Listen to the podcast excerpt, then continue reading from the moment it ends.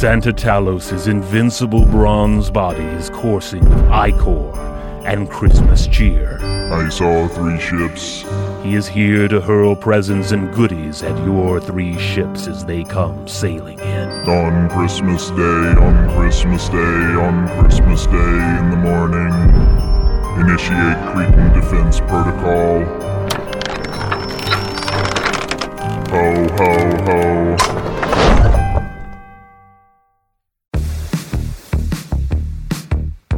Welcome to Invention, a production of iHeartRadio. Hey, welcome to Invention. My name is Robert Lamb. And I'm Joe McCormick. And you know what we were doing right before we started recording? We were listening to the Smashing Pumpkins Christmas song.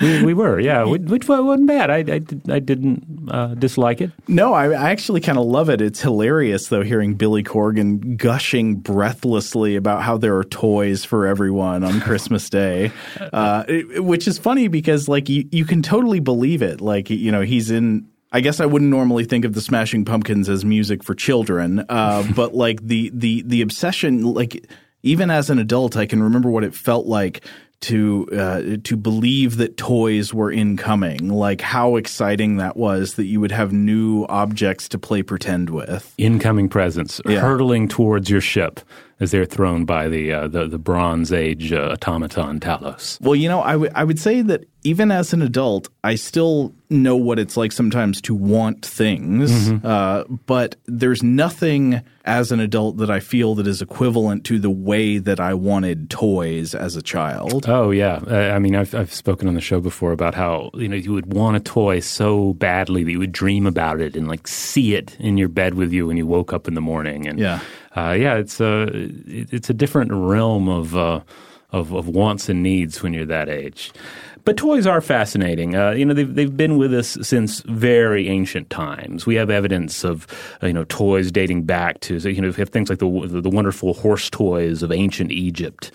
Uh, and they speak to the timeless nature of play and the use of physical objects in our play. Yeah. Uh, and not only in our play, also in our instruction. Well, they also fit very much into uh, into the archaeological picture of ancient technology. Mm-hmm. Uh, the earliest physical evidence of wheels, I think, in the Western Hemisphere, definitely in the Americas, is wheeled toys, like uh, you know, like little statuettes of uh, of horses and stuff found in ancient Mesoamerica and South America, I believe, that have wheels for moving around on. Yeah, um, and then uh, you know, also they have often have dual purposes as well. I was when I was in Hawaii most recently, I, I went to a, a few different uh, museums that were devoted to uh, you know uh, you know oceanic um, technology and oceanic uh, culture, mm-hmm. and uh, they pointed out that model ships were essential to shipbuilders. You know, they showed in miniature what the the larger product would be and helped you instruct others in how to build it. And then the reverse is you've also kind of made a wonderful toy in the process. Uh, but also, I think toys are we shouldn't think of them as frivolous as far as inventions go because play is not frivolous. The play that children do shapes the, I mean, it's like the most important part of a child's education. I think far more even than the technical subjects they learn as they grow up. I mean, you, have got to be able to uh, explore the physical world and manipulate things, uh, and, and toys are an important part of that. Yeah, in some cases, toys are, are actually training uh, you know, young uh, bodies and young minds for the manipulation of important tools. Uh, you know, other times, especially in modern ages, they can be more specifically educational. Mm-hmm. Though uh, generally, when you look at the history of toys, that is is kind of like the history of how we think about children, right? The idea that this is a time to educate them when toys is more or less, uh, uh you know, a modern uh, uh, discovery, if you will. But but also, you know, there are ways to think about toys such as you know, think about them as products. I was reading a 1968 article by Edward A. Newmark titled "British Toys," which is just just all about British toys, but he he points out that you know these are unique as items created for sale. Most toys are aimed at an individual who will not be a repeat customer, uh, not until some 20 years later when they perhaps buy the same toy again for their own children. Most toys have an active life of a mere you know couple of years, and uh, the test of a great toy is whether it will still be on the market a decade after its release. And so many toys pass into history only to, to only possibly be resurrected 20 years later on an updraft of collective nostalgia.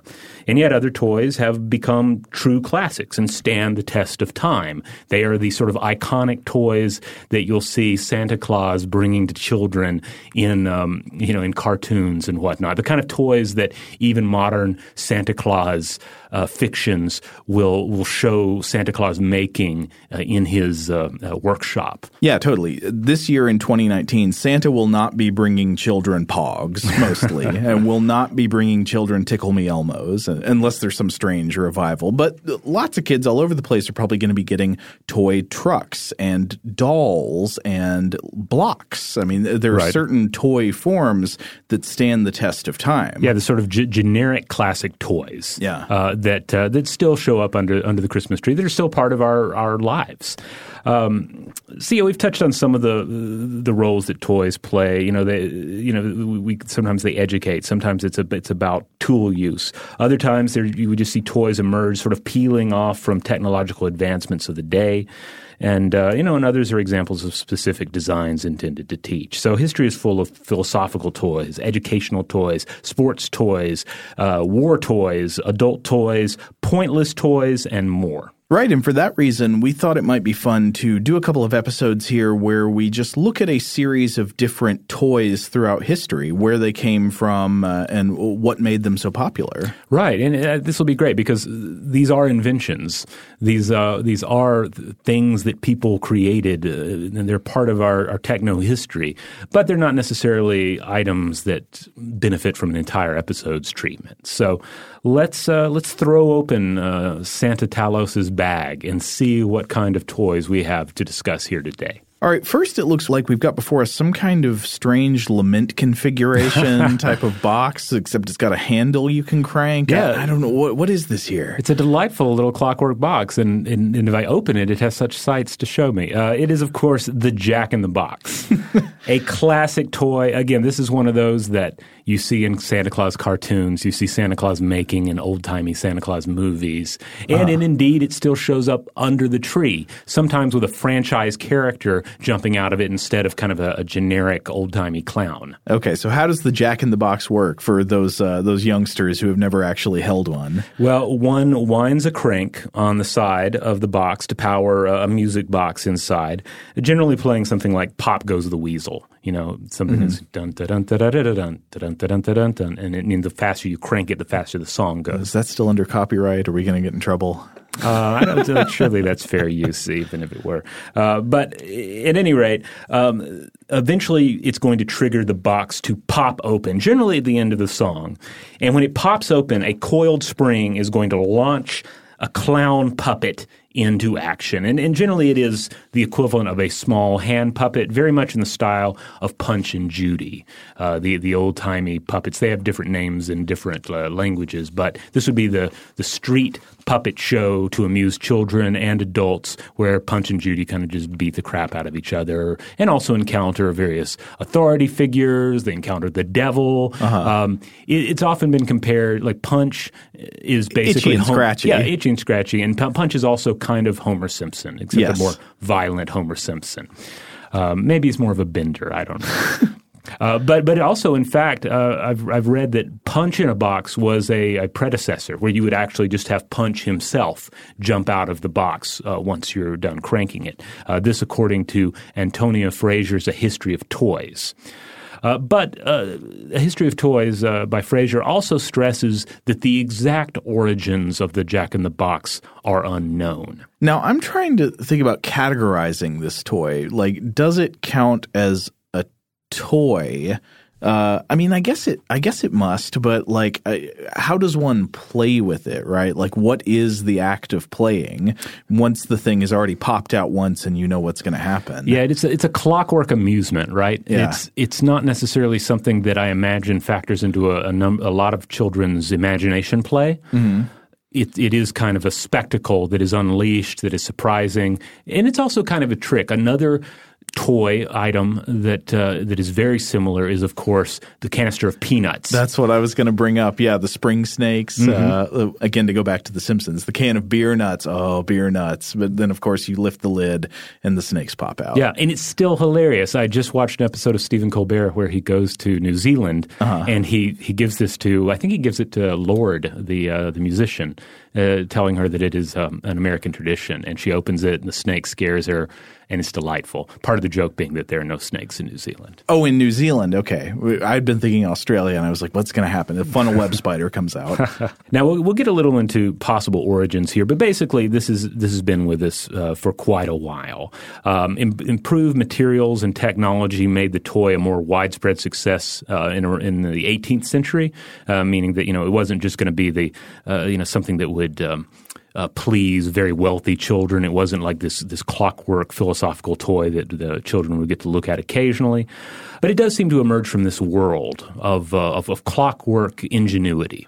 Yes, uh, we talked about this in our episode on the canard digérateur, the, the pooping duck, mm-hmm. um, or the digesting duck, I guess. We put a lot of emphasis on the poop for some reason. uh, but yeah, it was this era where there were people who were becoming increasingly good at mechanical engineering and creating these clockwork devices that had complex inner workings and thus could generate complex outward behaviors based on things that were hidden. You know, you couldn't see what was going on inside, but it was doing complex stuff. Right. And this was part of a history of philosophical debate about whether, in fact, living things were somehow like this. Were living things somehow uh, machines in which all the individual parts could be identified and, and stuff? Or were there sort of indivisible and ineffable elements that made actual life forms in nature different from the machines built by the clockmakers? Yeah, yeah, absolutely. And, and part of this whole effort, uh, this whole movement was, was the, the emergence of music boxes, which were tremendous uh, uh success and, mm-hmm. Uh, and still are, are very popular.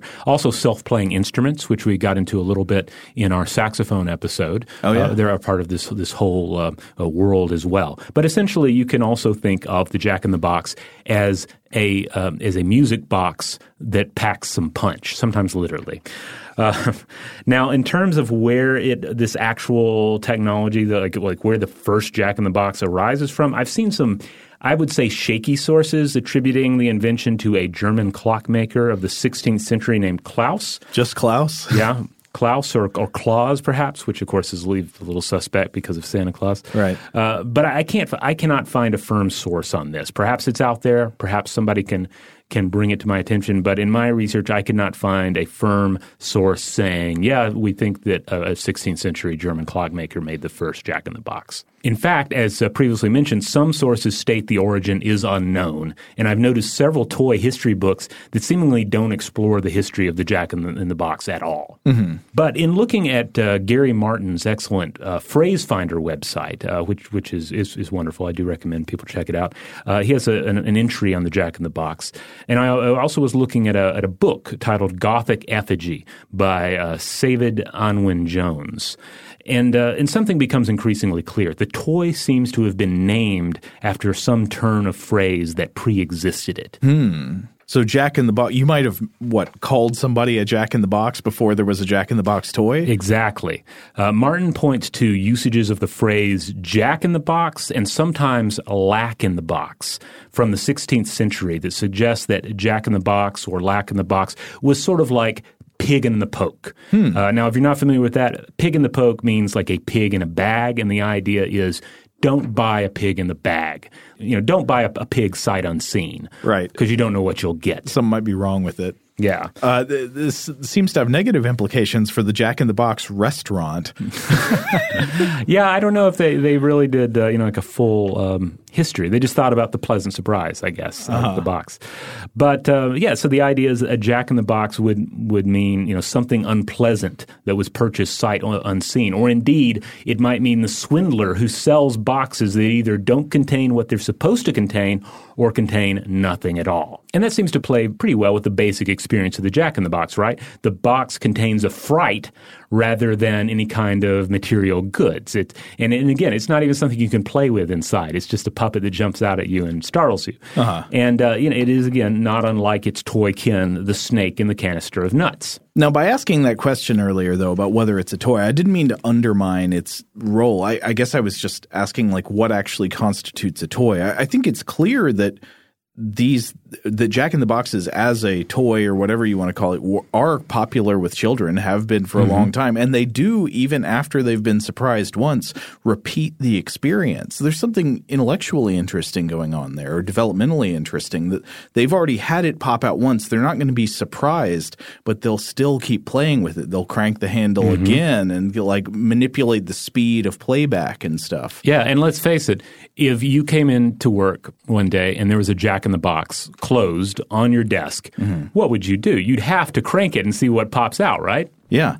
So it does continue to have like any anybody that's new to the Jack in the Box will have to invoke the experience, and then they might invoke it again. Now, there is another potential origin story that sometimes makes the rounds, um, and that is the tale of a 13th century Norfolk Christian saint like figure, not an actual saint, uh, but uh, an individual by the name of Sir John uh, Schorne, who is said to have captured the devil in a boot. um, and he was also said to be blessed in the healing of gout. And of course, this is where it gets kind of complicated, right? Because the um, gout, of course, is an inflammatory arthritis that might well be described as a devil in the boot, mm-hmm. and has been illustrated, you know, various times through history as a monster or devil that chews on a person's foot. Right. Uh, the idea there that gout can affect multiple parts of the body, but it often manifests in like somebody's big toe. Right. Yeah. But you could also get it in your elbow or whatever. Right. And then of course there's like pseudo gout as well, which is uh, which is different. But but classic gout has long been been with uh, with humans, mm-hmm. and uh, and so that's kind of complicated because on one hand, he this particular individual is sometimes shown as having a boot with the devil peeking out of it, and so the argument is like this is kind of the basis for the box that contains uh, a, um, a, what might have actually been a devil in some cases, but then becomes a clown or other figures uh, as the uh, you know as it is adapted more for children. Mm-hmm. But uh, I should point out that Martin, in uh, looking at this, thinks that the historical the historical connective tissue between Schorne and the Jack in the Box is pretty much non-existent. So there's there's not a lot to actually go on there. But he, uh, he does point to a firework of the 1700s known as Lack in the Box. And, uh, and this was mentioned in John Babington's Pyrotechnia, which was published in 1635. And, uh, and this, this, uh, this might well be, uh, be where the name comes from as well. So would this be a firework that pops out of a box in some way, or at least is a it is a yeah? I, I, get the the idea that maybe it had some sort of box, or maybe it was just the idea that it was a surprise that it it pops at all. Mm-hmm and uh, and therefore you know this could be something they got the name for this firework from the pre-existing uh, phrase, and then both of these help to inform the naming of this strange box that has a puppet that jumps out of it. Because again, it is a shock, and it is also literally a, a lack in the box or a jack in the box. Is a jack in the box supposed to be scary? Is it supposed to kind of startle the child? I think it is supposed to startle the child. Yeah. Now, now, is it scary as well as startling? I think that depends on what jumps out. Yeah. Is it a clown, which is delightful, uh, or is it now? It, yes, clowns are delightful. Clowns are for children. Uh-huh. It's only adults, by and large, who think that clowns are scary. But if it's a devil, then I think you could definitely make the argument that it is intended to frighten the child, uh, or the or humorously frighten the adult that opens it. Now, in looking at that book, Gothic Effigy uh, by Jones, Jones, however, contends that the devil uh, is still present in the Jack in the Box, uh, as, quote, horned Jack bursting from his side of confinement, unquote, is the key idea toned down uh, to a clown in the toy. And this would, uh, this, their argument here is that this uh, would have emerged from Gothic fascination with devils, ornamental boxes, uh, such as one they puts out was in uh, Sheridan Le Fanu's uh, Wylder's Hand in, from 1864. And he ties all of this in with uh, the ongoing influence of Gothic traditions on culture and children's costumes, toys, books, and more. Okay, so some intentional scary elements here, or associations, or at least yes, yeah. that's that's the argument. But then again, those scary elements may have been removed uh, to make it just merely startling to the uh-huh. child. But it is, un, un, I think, without a doubt, it is meant to be a startling uh, toy. It is meant to be something you give to a small child and watch their face as they are shocked, surprised, and then hopefully they will laugh mm-hmm. uh, because, of course, it, it, was it was startling, but then there is no actual threat present. You know, my thinking has developed eh, over the past few minutes uh, when asking why is it that you see a child playing with the jack in the box repeatedly cranking it over and over mm-hmm. and having the thing pop out even after they've already done it you know once or twice they know what's going to happen i wonder if these are sort of like experiments with object permanence much mm. the same way uh, the the game of peekaboo plays a developmental role with children like yeah. establishing that an object or a person can be hidden but will emerge again when the barrier to vision is removed that's a good point uh, uh, Uh, another thing that I'm thinking about is that the second time you do it, especially, the child is probably more aware that they have control over when the startling moment occurs. Yes. They know it's going to occur at the end of that song, for instance. And uh, there's probably something empowering there in realizing that they are the master of the fright they are about to receive. Exactly. And I would see that I would say that really comes through in the way that you see children manipulate the speed of the crank when mm-hmm. they do it. Like they will often either speed way up or slow way down right towards the end of the song because yes. the song lets you know how much more time is left before the thing emerges. Yeah, like rushing towards the thrill and then maybe backing off a little bit. Uh-huh. Uh, yeah, it's interesting. It makes me kind of want to pick up a, a, a, Jack in the Box. We don't. I don't think we have one in our household right now, anyway. Uh, but but I almost I want to find like a good one, one with one with a devil inside or a Krampus. That would be nice. Or a uh, quartet of Cenobites. sure. Oh no, surely somebody has made a lament configuration Jack in the Box. That would be that's perfect. It's so perfect. It has to have been done already. Right. If you haven't, if that doesn't exist, whoever's got the right Etsy shop out there, you get on it. Yes. Yeah. I know there have been people have adapted Rubik's cubes into the lament configuration, but Jack in the Box is just a must-have. All right. I think maybe we should take a quick break, and then when we come back, we can discuss the flying disc.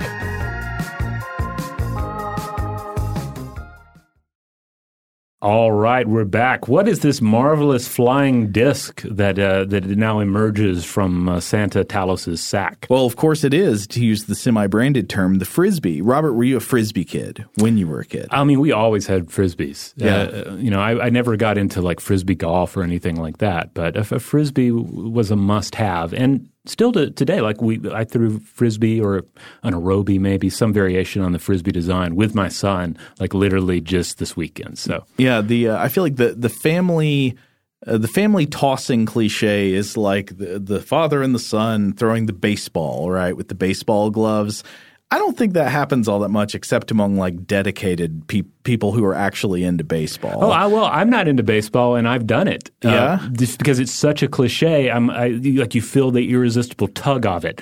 Uh, and you and I and so we ended up getting the the baseball glove, the the softball, wow. and we threw it back and forth. And I'm like, yes, I feel like a Norman Rockwell painting.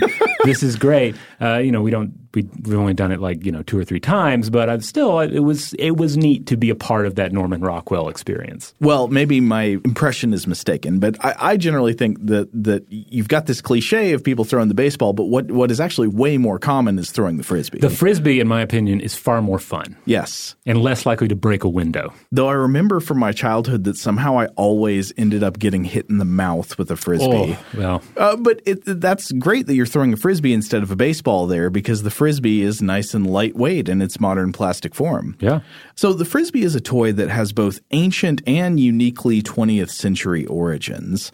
Uh, as for the ancient origins, we know that humans have been throwing circular, disc-shaped objects for sport for thousands of years, at least uh, at least as far back as the 8th century BCE. For instance, we know that the discus throw was one of the five sports of the ancient Greek pentathlon, which consisted of a foot race, a javelin throw, a discus throw, a long jump, and finally wrestling. And I think training for this multi event competition held some association with military training. You can see how there would be some overlap with the skills on display there. Mm-hmm.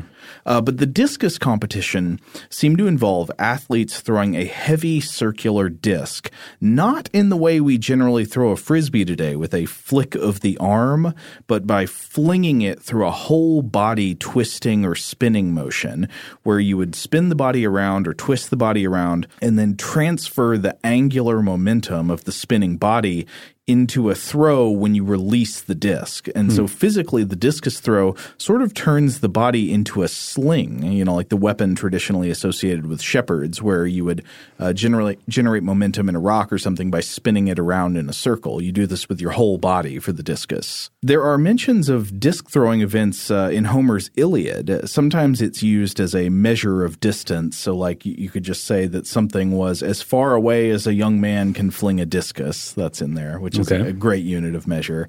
Uh, there also appears to be a reference to some form of discus throwing as one of the funeral games after the death of Patroclus, right? So Patroclus uh, burns on the funeral pyre, and then they have games in his honor.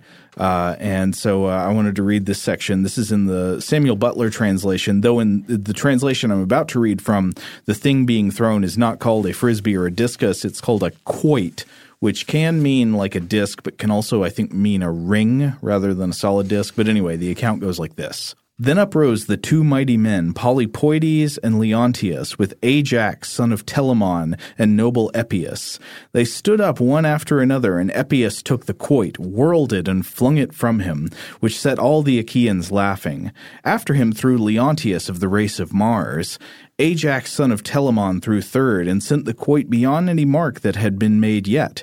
But when mighty Polypoetes took the quoit, he hurled it as though it had been a stockman's stick, which he sends flying among his cattle when he's driving them. So far did his throw outdistance those of the others. Oh. Uh, again, with the point of comparison that I, is not very helpful to me. I don't know what you do with the Stockman stick, but apparently that means you could throw it really far. And then, of course, it, it shows up again in the works of Homer. Like in the Odyssey, there's a section where Odysseus embarrasses some dudes, I think the Phaeacians, by throwing a huge discus farther than any of them can. Uh, so uh, the discus throw is also depicted in a famous bronze st- uh, sculpture from classical Greece, the Discobolus, which just means disc thrower, by the sculptor Myron of uh, Eleutherae. And the, the original work is lost, but there are a ton of copies from the Roman period. And the, it's the famous pose, you've probably seen it depicted somewhere, where the discus thrower is sort of leaned over with the body twisted Oh, with, yes. the, with the arm out. And of course, most people probably know the discus throw is also part of the modern Olympic Games, and they use sort of a lens shaped disc of about two kilograms or about 4.4 pounds for the men's competition, and a discus of about one kilogram or 2.2 pounds for the women's event. So I, when I was thinking about the Olympics, I started thinking like, well, what is it that makes the discus special as a thing to throw? Like there are other types of throwing competitions. I mean, just competitions of people seeing how far they could throw a rock or a javelin or mm-hmm. something go way back into history. There's the shot put event where you're just throwing a heavy ball. Right. What is it that makes the discus special as a thrown object? And it, it turns out that the discus actually does have a lot of very interesting, unique properties that, that are based on its shape. So, uh, to get into those for a moment, uh, I was reading an article by the North Carolina State professor of mechanical and aerospace engineering, Larry Silverberg, talking about the physics of the Olympic discus throw event. And he mentions that a lot of the skill in the discus throw is actually controlling the release of the discus. You know, it's not it's not all in just like how hard you can whirl your body, how strong you are. It's very tightly controlling how the disc is oriented and what what happens when it leaves your hand. And I would say the the same thing is actually very true of throwing a frisbee. I don't know how experienced you are with trying to like aim a frisbee super carefully or get it to sail as far as possible. But like, I think a lot of the skill actually comes down to what's happening right when you release it from your fingers. Yeah, uh, I feel like I mean, you know, I'm not one that is usually especially skilled at throwing things, but I feel like there is there's something about throwing a, a, you know a frisbee or a frisbee like toy that feels very intuitive. Uh, you know, I, I again, I haven't played frisbee golf and tried like that level of, of accuracy, but I find that when I throw a frisbee to someone. I have a much better ability to actually get it get it to them. You know what I'm saying? Uh-huh. Oh, well, yeah, I know exactly what you mean. This intuitive property, which is funny because at the same time, I think more so than like a javelin or a baseball or a shot put, the discus is it's fickle. It's dependent on the air and wind conditions. Mm, yes. You know that uh, they can be the discus or the frisbee can be unpredictable in how it travels in ways that these other objects are not. Even though in some ways it feels very uh, gentle and easy and intuitive to throw it somewhere. Right. Like if you're just throwing the shot put or a, or a larger rock, uh-huh. you probably don't have to account for wind all that much. Yeah. I mean, maybe a little bit, but mm-hmm. not nearly to the extent that you would with a flat object like a discus or a frisbee. Uh, and Silverberg writes that it's really important to control the angle of release. Like you want to get it at the perfect angle to make it travel the farthest. Uh, he, he identifies a range between 37 and 42 degrees uh, as optimal. And just think about like trying to fine tune the release of a discus while you're whirling your whole body around to get it to an uh, like a slice of the angle that small. Yeah. Uh, and then of course you have to as we were saying account for wind. Like if the headwind is blowing in your face, you want to throw it probably flatter, which makes sense, right? Because you don't want the headwinds blowing the uh, like catching under it and blowing it back toward you. You want to maximize the angle at which it gets lift uh, but doesn't get blown back in the opposite direction. Uh, I was also reading a good 2012 article in Reuters by Sharon Begley, which summarizes some of the basic aerodynamics uh, and some recent sports biomechanics research about the discus event. Uh, so, a few key takeaways. Because of its shape, throwing a discus is different from throwing a round object like a baseball or throwing a javelin. A discus is, at its core, a wing. It's an aerofoil. It, it, as it travels, it stays aloft by generating lift, similar to how the wings of an airplane generate lift to keep the plane in the air. Mm. And like with airplane wings, the physical design of the discus matters. A flatter design with more surface area generates more lift. Uh, but once you've already picked out your discus, you know, you can't like bring a huge different shaped discus to the Olympic event, I assume. uh, you know, once you've got the, the physical dimensions of the discus locked down, in order to generate maximum lift, you need to mess with a couple more main variables. One is that you want to maintain a high speed of the throw. And this is also the same way that an airplane needs horizontal speed to maintain lift via its wings, right? If an airplane slows down, it'll lose altitude, right? Because it can't generate as much lift uh, under the wings. A discus needs to maintain horizontal speed to maintain that lift under its body. As it slows down due to drag as it travels through the air, the lift it generates will decrease and it'll fall. But then also, uh, again, what's super important is getting just the right angle. You want the front edge of the discus raised slightly higher than its back edge to generate the most lift. And you also want to keep the disc rotating, of course, to stabilize the angle. The faster the discus is spinning, the flatter and more stable its angle will stay. And you might think about why would that be? But uh, I bet a lot of people have done the physics experiment in like a high school physics class where you hold a spinning bicycle wheel by a little handle on its hub, mm-hmm. and then you try to rotate the wheel against its plane of uh, against the plane on which it's spinning. You know, try to twist your wrist or something. There's a huge amount of resistance. It's like really hard to turn it uh, because rapidly spinning objects resist changes to the plane of their ro- rotation. Like the angular momentum of the spinning wants to keep it flat. Hmm. It's interesting to apply that to some of like the, the fictional spinning weapons you see sometimes utilized oh, yeah. in films. Uh, I'm thinking specifically one of the three storms in Big Trouble in Little China uh-huh. has these uh, spinning gadgets that are like spinning blades. Oh yeah. And granted, that's the blender hands. Yeah. yeah. granted, that's a sorcerer. Uh, so uh, you know we can we can give them a little credit, but in, in reality, like that would be difficult to to actually use a weapon like that, right? Because it's spinning. Oh yeah, yeah. yeah I would imagine if it's spinning very fast, you would get some resistance to trying to move your hands around. Right. Uh, likewise, I think other examples are you'll see a robot using one, like Maximilian in uh, the Black Hole. But again, high powered robot, we can cut it some slack, I guess. Yeah. Uh, so so you want the right angle, you want high speed, you want rapid spinning to stabilize the angle.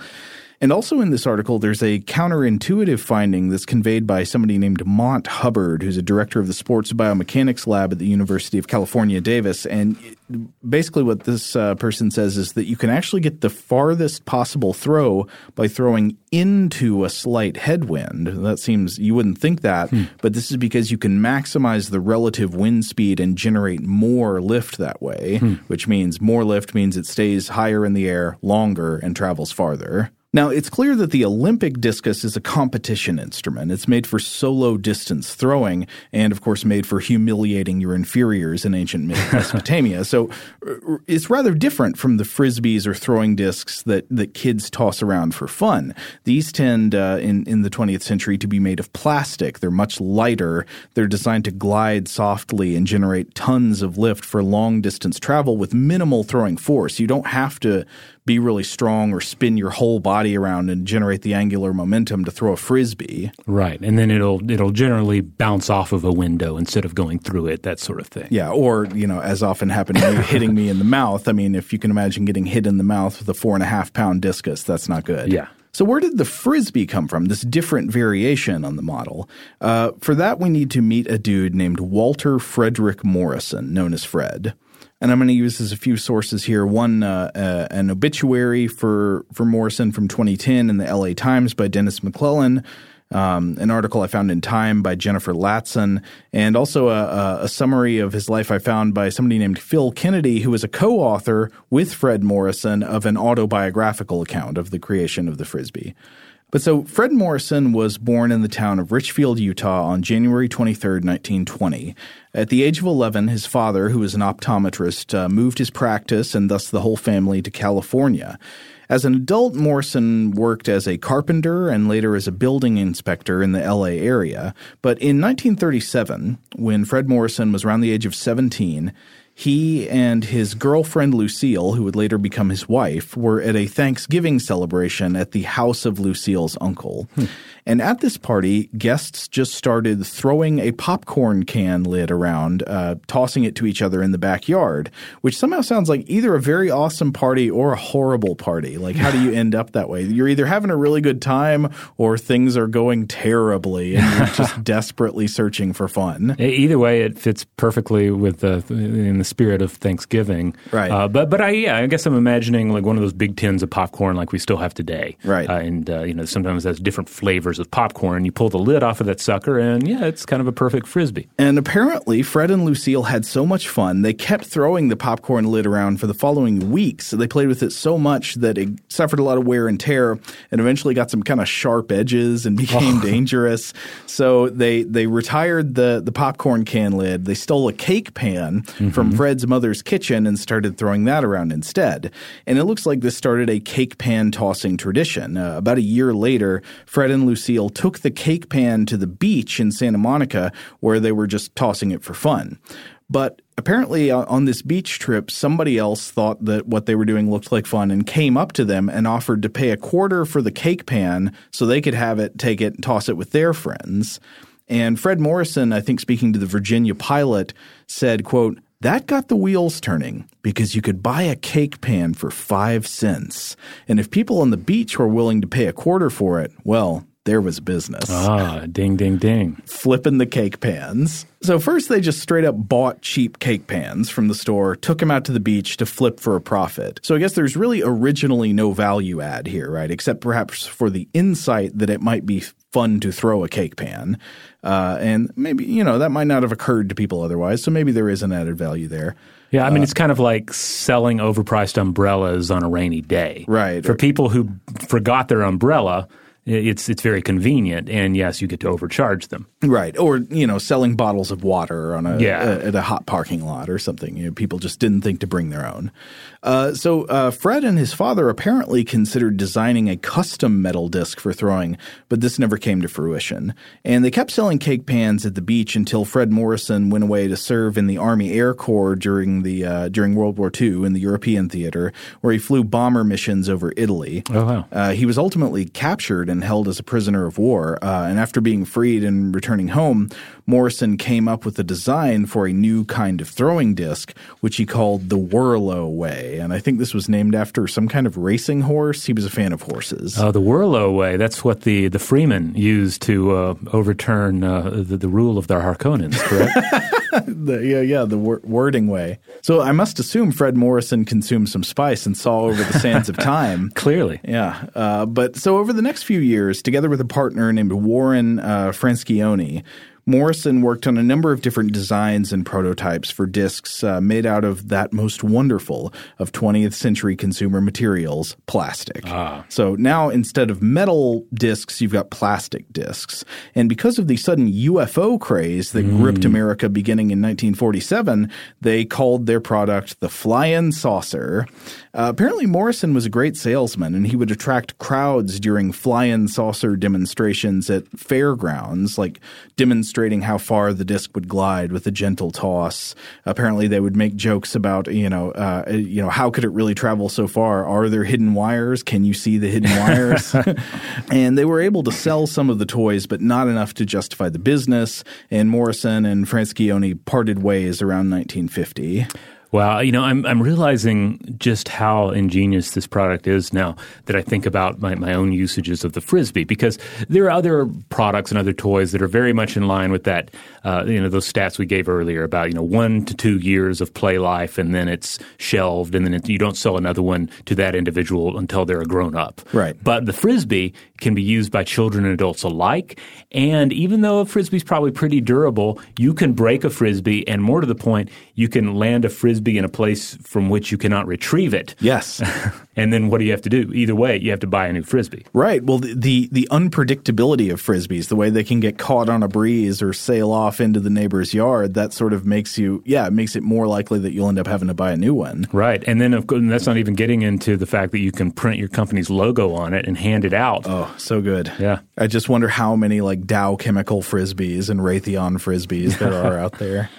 Uh, but so around 1954, Fred Morrison wanted to get back into the game. He was interested in giving the fly-in saucer another try. Uh, so the following year, uh, Morrison had a new model that he renamed the Pluto Platter. Again, going with the space theme. I think he was like, Pluto, that's the most recently discovered planet. Let's name the name the toy after it. Okay. Uh, and you can see a, a, a patent for Morrison's model that you can actually look up uh, from, I think, filed in 1957, awarded in 1958. But it looks a lot like a frisbee you would see today. It's sort of a plastic disc with a lip that curves under. But in 1957, Morrison struck gold because that was the year he sold the rights to the Pluto platter to a toy company called Wham-O. Ah, whammo. Wham-O Inc. And Wham-O, from this point on, took care of the manufacturing and sales. I think they also helped him secure his patent. And then Morrison collected royalties on his design. Uh, but of course, we don't call these things Pluto platters today. So, so what happened? Uh, already in 1957, the toy had come to be known as a frisbee, a name which Morrison apparently originally hated, but he warmed to over time as he collected his millions. Uh, so, where did the name come from? Well, it turns out Fred and Lucille were not the only kids throwing baking pans at each other. In 1871, in Bridgeport, Connecticut, a guy named William Frisbie, spelled F R I S B I E, not B E E, uh, opened the Frisbie Pie Company, which amazingly sold pies. and apparently, it was something of a local tradition for students at various East Coast universities like Yale, uh, which is also in Connecticut, to throw Frisbee pie tins at each other and yell Frisbee. And the Wham-O company learned about this tradition and named their new acquisition after it. So that's where the name comes from. It's a pie company, uh, and uh, and once Frisbee, the Frisbee belonged to Wham-O, it underwent some more design improvements. Crucially, in 1964, a Wham-O employee named Ed Headrick added a series of ridges or grooves on the surface that helped the thrower grip the plastic and also increase the weight of the rim to help the Frisbee fly with greater stability. And this is actually a thing in the design of, of discus or frisbee. If you distribute more of the weight to the outer edges, that helps it uh, spin faster, have more angular momentum in spinning, which again is good for helping it maintain a, a stable angle. Hmm. Uh, and that, that Time article I mentioned earlier it includes an amazing quote from an earlier Time article, one from 1972, about frisbee groupies of the period, aka froopies. And I've got no words for this. It goes, quote, Dr. Stancil Johnson, a long haired Santa Monica psychiatrist who serves as Frisbee's official historian, has an apparently sober explanation for the disc's popularity. They are, he says, quote, the perfect marriage between man's greatest tool, his hand, and his greatest dream to fly. Well, that seems like he's kind of reaching a bit there, but then well, again, you know, I don't know. Waxing poetic a little bit about the frisbee, but it's uh, possible we could catch ourselves saying something like that. Yeah, yeah. So of course now we know that frisbee is not just a, a toy to toss with your family and your friends, but there's all this you know frisbee sports of a million different kinds. There's ultimate frisbee, there's frisbee golf, which uh, should I admit that I've played these sports and actually kind of enjoyed them? Yeah, I mean, frisbee golf looks fun. Is yeah. there is there frisbee sports stigma? I I sense stigma. I don't know why. Um, I mean, it, I I think it's just there are varying individuals who engage in frisbee golf, and some are undoubtedly going to be. Um, you know, miscreants. Sure. Uh, just, but others are going to be, uh, you know, fine frisbee enthusiasts. Well, I confess, I've played frisbee golf and I liked it. All right, we're going to take another break, and when we come back, we will reach once more into the gift bag. All right, we're back. Uh, I'm going to reach into the bag once more, and whammo, here's another one. This is a hula hoop. You mean the Wham-O Toy Company? Yes. Yeah, okay. Yeah, because they're going to factor into this uh, invention as well. Uh, so this is a really fun toy to discuss. I actually wrote an entire How Stuff Works article about this back in the day, how hula hoops work. Mm-hmm. And I'm not going to blow through all of the info in that article uh, because in that I got to get into a lot of fun things like performance art with barbed wire hula hoops and so forth. yeah, flaming hula hoops, the role of hula. It, it, it, was it was a, it was a really cool one. It was one of those where it was assigned to me, and I kind of groaned a little at first, and then by the end of it, end of it I was like, oh yeah, hula hoops are amazing. All right. Uh, it also gets into the physics uh, far more than I'm, I'm not really going to get into the physics here today, but uh, I'm going to touch on the key history. So hoop toys themselves are quite ancient, uh, just lost in the mist of history because all you need are some dried vines uh, and the ability to sort of you know loop them together and to make a loop. And as such, you know the ancient Egyptians had hoop toys. Now I understand that a lot of the ancient hoop toys were used for uh, for vertical rolling, right? Yes, yeah. And, and granted, we still do that today. One of my favorite things to do with a hula hoop is to do the trick. I don't know if you know if it has a name, where you take it and you fling it out vertically, but in a way so that it will be rolling back to you. Yeah, you put backspin on it. Yeah, you toss it with backspin and it rolls too. I love that too. Yeah, it's a fabulous trick. I feel like I'm I'm performing magic every time I do it, and I'm a little shocked that everyone around me isn't isn't uh, commenting on how marvelous this trick is. Uh, but of course, we all know it. Uh, we all we all know the trick. And then of course, there's simply to you know the act of rolling a hoop around, usually using a stick to propel it uh, which I often think is being kind of uh, the kind of thing you would see uh, in a film or a TV show, like you would see Opie Taylor or um, uh, Tom Sawyer doing this. Right, know? yeah kind of just an old timey, simple toy, but something that would be fun to do. And so hoop rolling and hoop games were popular amid the ancient Greeks and the ancient Romans. The hoop is also as potent as a physical symbol representing cyclical, yonic, and cosmic concepts. The hero Ganymede is often depicted with a hoop. And in North America, the Taos Pueblo people of what is now New Mexico used hoops in sacred dances and rituals to represent, uh, you know, the cyclical nature of life. Uh, various cultures, including the ancient British and uh, the Cahokia uh, people of the Mississippi River Valley. These were the mound builders who reached their peak uh, in the 13th century and declined before the coming of Europeans. They engaged in what we uh, often refer to as kill the hoop games. this is kind of a combination of two different throwing acts. Someone will roll a hoop, and then someone will throw a spear or some other object, but often it's a spear, through the hoop. Uh, so it's you know you're going to hit a an artificial moving target with your weapon or thrown object. Mm-hmm. Kind of like skeet shooting. Yeah, yeah, kind of a, like an, an, an early version of skeet of skeet shooting. But most agree that in playing with hoops like this, uh, the discovery of what we think of as, as hula hooping was surely experimented with. So if you have children, even ancient children, uh, in any of these cultures we've discussed, messing around with hoops, killing the afternoon with a hoop, undoubtedly somebody is going to realize that you can put it on your arm and spin it around. Mm-hmm. You can put it on your neck and spin it around. You can put it on your waist and spin it around. It's just how we we were curious creatures, and in our tool use, we're going to get there. Uh, we're going to spin that hoop around our body at some point. And we also know that from just from military history, the concept uh, of a hoop weapon in the form of the chakram weapon of India, which we have a, an older episode of Stuff to Blow Your Mind about. Uh, you know, this is something that is sometimes spun around a finger before launching, kind of like a sharp aerobie uh, toy, but used as a shock weapon on the front lines. Huh. And, uh, and I believe it still remains a a ritual weapon, uh, like a, a, holy item uh, for the Sikhs. Uh, uh you will sometimes see it presented as such. Uh, but but that in that we see like the idea of spinning a hoop type uh, item around your body was already known. Now, according to Charles uh, Panati's Extraordinary Origins of Everyday Things, there was a medieval hoop craze apparently during the, the 1500s, an Edwardian craze that resulted in reports of dislocated backs and heart failure. And then hula itself for hula hoop, because again, these were not called hula hoops. Hula enters the Western world in the 1700s with the knowledge of Polynesian cultures. Uh, hoop dancing for fitness became a European craze in the late 1800s and early 1900s.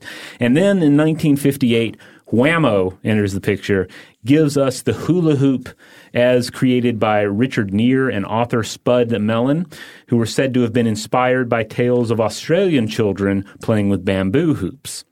But this one, of course, the, the Wham-O hoop is a plastic hoop, and it cost, uh, uh, I was reading something like $1.98, and, uh, and, and uh, it sold something like 25 million units in two months, and by the end of 58, it had made $45 million. Wow. So it was a colossal hit for Wham-O. Uh, but it was also a craze. So it did not last as long. Like the hula hoop, sometimes a hula hoop and a human engage in a lifelong relationship. Yeah. You know, that you really get into it. You're performing hula hoop dances, etc. Other times the hula hoop is something you play with a little bit and then it gets thrown in the garage and forgotten about. Right. And and also unlike the frisbee, uh, it's it's harder to destroy a hula hoop.